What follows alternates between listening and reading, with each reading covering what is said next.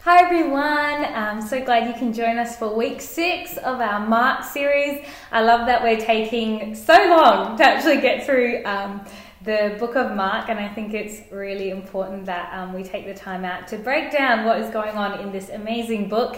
And so we hope that you're enjoying it. If you want to see the other past weeks, you can get all of those videos on our YouTube channel. So that's Lift Church. But we are up to today, Mark chapter 2, verse 18 to 22.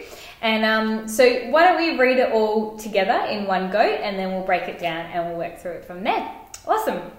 So verse 18. Now John's disciples and the Pharisees were fasting, and people came and said to him, "Why do John's disciples and the disciples of the Pharisees fast, but your disciples do not fast?" Jesus said to them, "The wedding guests cannot fast while the bridegroom is with them, can they? As long as they have the bridegroom with them, they cannot fast. The days will come when the bridegroom is taken away from them, and then they will fast on that day.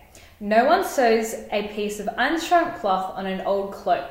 Otherwise the patch pulls away from it, the new from the old, and a worse tear is made. And no one puts new wine into old wineskins. Otherwise the wine will burst the skins, and the wine is lost, and so are the skins. But one puts new wine into fresh wineskins." Awesome. So verse 18, let's read that one again, and then we'll have a chat through that. Now John's disciples and the Pharisees were fasting, and people came and said to him, "Why do John's disciples and the disciples of the Pharisees fast, but your disciples do not fast?" So what we're going to see here is that there are two different groups. So we have John's disciples, and we also have the Pharisees. Also, what I want to point out is that fasting was done for a few different reasons. So number one, the Torah would require it. So there were different holy days. So there's the Day of Atonement, Festival of Purim, where they would fast as well. And then there were about 4 other times where it was required that the Jews would fast. Their fasting was also for during times of mourning and loss. And it's also an expression of self-humbling or repentance, or to seek God's blessing. And we see a really cool and popular example of that in the book of Esther, where Esther is about to do this really courageous thing, and she basically asks that a whole bunch of people pray and fast so that she can have God's blessing in what she's about to do. And so the reason why scholars believe that both of these groups were fasting is it's possible that they were seeking God for salvation. You see, these groups, the Jews, understood that they were under Rome's rule, and the Jews had been believing God for a Messiah for generations. They were these people who were oppressed, and currently they're under Rome's rule. But what we know is that God has bigger plans. So God wasn't just going to come to save them from Roman rule, but he had bigger plans. I don't want to give too much away because we'll go through a bit of that. But that's what scholars say. It's these, because it was two different groups that were fasting, that it could actually be because these groups were believing and seeking God for salvation. So moving on. Verse 19 says, Jesus said to them, "The wedding guests cannot fast while the bridegroom is with them, can they? As long as they have the bridegroom with them, they cannot fast. The days will come when the bridegroom is taken away from them, and then they'll fast on that day." So what we got to know as well is that Jesus wasn't against fasting. He wasn't saying, you know, my disciples just don't fast, we just don't do that anymore. He was just simply pointing out that the time of fasting right now was inappropriate because there was this wedding going on. And culturally, it would be inappropriate to fast during a wedding because weddings were a time of celebration, whereas fasting, as we mentioned before, was often for mourning and times of loss. And so Jesus was simply saying it's just inappropriate right now. But you know, for Jesus to be asked about why his disciples aren't fasting, and then to kind of talk about this whole wedding thing, you know, as a reader, I might flick back a few pages and think, have I missed something? Is Jesus actually at a wedding right now? Where's this whole wedding idea coming from? You haven't missed anything. Jesus is not at a physical wedding, But what he's actually talking about is this picture of Israel's long-awaited reconciliation with God as their husband. You know, it's a bit strange to understand, this whole wedding idea. But if you read the book of Exodus, you will see a marriage covenant being made between God and Israel. And we actually have a podcast about that from Lift Church. And we went into detail about that. So if you want to find it, you can head to our website. But after the exodus from Egypt, God brought Israel out into the desert and the Ten Commandments were given. And basically this was a marriage ceremony. A covenant was actually being made between Israel and God. However, we know when we continue to read the story that Israel becomes unfaithful and goes after other gods and basically worships other idols and does these things that just grieve God's heart. And because of this, God has no choice but to divorce Israel. They've been unfaithful, and so a divorce happens. And then there was a long period of silence, and it's actually a really sad time for the Jews because there were these generations where just the Jews didn't hear from the Lord. There was complete silence. But then the silence is broken in the prophetic books. We read about this beautiful promise that God makes to bring the Jews back into covenant with him. And I wanted to share some of these scriptures with you because they're just beautiful. And I think they really, within this context, they paint this picture of God's heart, that he is a loving father. And I think for some of us, we read the Old Testament and we see the wrath of God and we think God is this angry God. But if we can understand that he had married Israel, but then Israel was unfaithful and this divorce was happening, and then we read these scriptures, we actually see that God is faithful and that he continues to pursue Israel as a people and actually wants to come back into covenant with them and be reconciled. And so Isaiah 54 verse 5-6 says, "For your maker is your husband, the Lord Almighty is his name. The Holy One of Israel is your Redeemer. He is called the God of all the earth. The Lord will call you back as if you were a wife deserted and distressed in spirit, a wife who married young only to be rejected, says your God." So God is calling this people back. No longer would they be rejected. No longer will they be this person that, was once married, but he is calling them back into covenant. Isaiah 62 verse 5 says, "As a young man marries a young woman, so will your builder marry you," the builder being God. "As a bridegroom rejoices over his bride, so will your God rejoice over you." No longer will Israel have to put up with the consequences of their sin and this oppression that they live under, but God is going to rejoice over them one day. And probably my favorite, because it talks a bit about the covenant in creation as well, and just the reconciliation of or the restoration of all of these things that God first put in place. I'll read it to you. Hosea chapter 2 verse 16-20 says, "In that day, declares the Lord, you will call me my husband. You will no longer call me my master. I will remove the names of the Baals from your lips."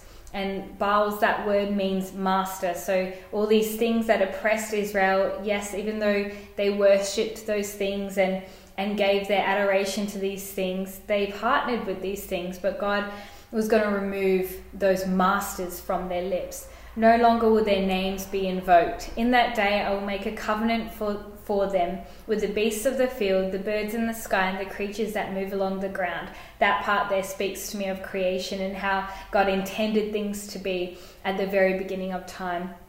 "Bow and sword and battle I will abolish from the land, so that all may lie down in safety. I will betroth you to me forever. I will betroth you in righteousness and justice, in love and compassion. I will betroth you in faithfulness, and you acknowledge the Lord." So Jesus is basically saying, hey guys, this wedding ceremony, this covenant that you've been longing for with God, it's about to go down. It's actually happening right before your eyes. So get ready for it, because it actually brings about a lot of change, and we'll talk about that change soon. But after he talks about this wedding ceremony, this promise of covenant again with God, he talks about how this bridegroom is going to be taken away. Then his disciples will fast. So he's pointing out that's the appropriate time for my disciples to fast. And so when we look at it from, well, look at this, it's not really a normal wedding that Jesus is talking about, is it? It really supports that idea that Jesus isn't talking about a physical wedding right then and there, but he's actually talking about this wedding between God and people. Because in a normal wedding, the groom wouldn't get married and then be taken away and go. You know, I don't know any groom that would get married and then be like, okay, wifey, it's been great the last 5 minutes. Been a real treat, but I'm going to go now. No. Jesus is talking about this special wedding where it's actually going to require the groom to be taken away. And this language of being taken away means to leave or actually to die. And so Jesus was, of course, talking about how he would be crucified for this covenant to be restored, for this new covenant to take place. And so that's a huge thing for the audience there to grapple with, but for each and every one of us as well, especially those who've called upon Jesus to be your Lord and Savior. You've grappled with the fact that God would give his life for you, and that's what Jesus is actually presenting to the people he's talking to right now. So we go on to verse 21. It says, "No one sews a piece of unshrunk cloth on an old cloak, otherwise the patch pulls away from it, the new from the old, and a worse tear is made. And no one puts new wine into old wineskins, otherwise the wine will burst the skins and the wine is lost, and so are the skins. But one puts new wine into fresh wineskins." So, little bit random. Jesus has been asked about fasting, why his disciples aren't doing it. And then he gives this answer talking about a wedding that's about to go on, and we've explained that. And then he talks about these two parables and presents these concepts of the old and the new. He's actually recalling that God has promised to do a new thing and for the people again to be ready for it, because things are going to change, things are going to be completely new.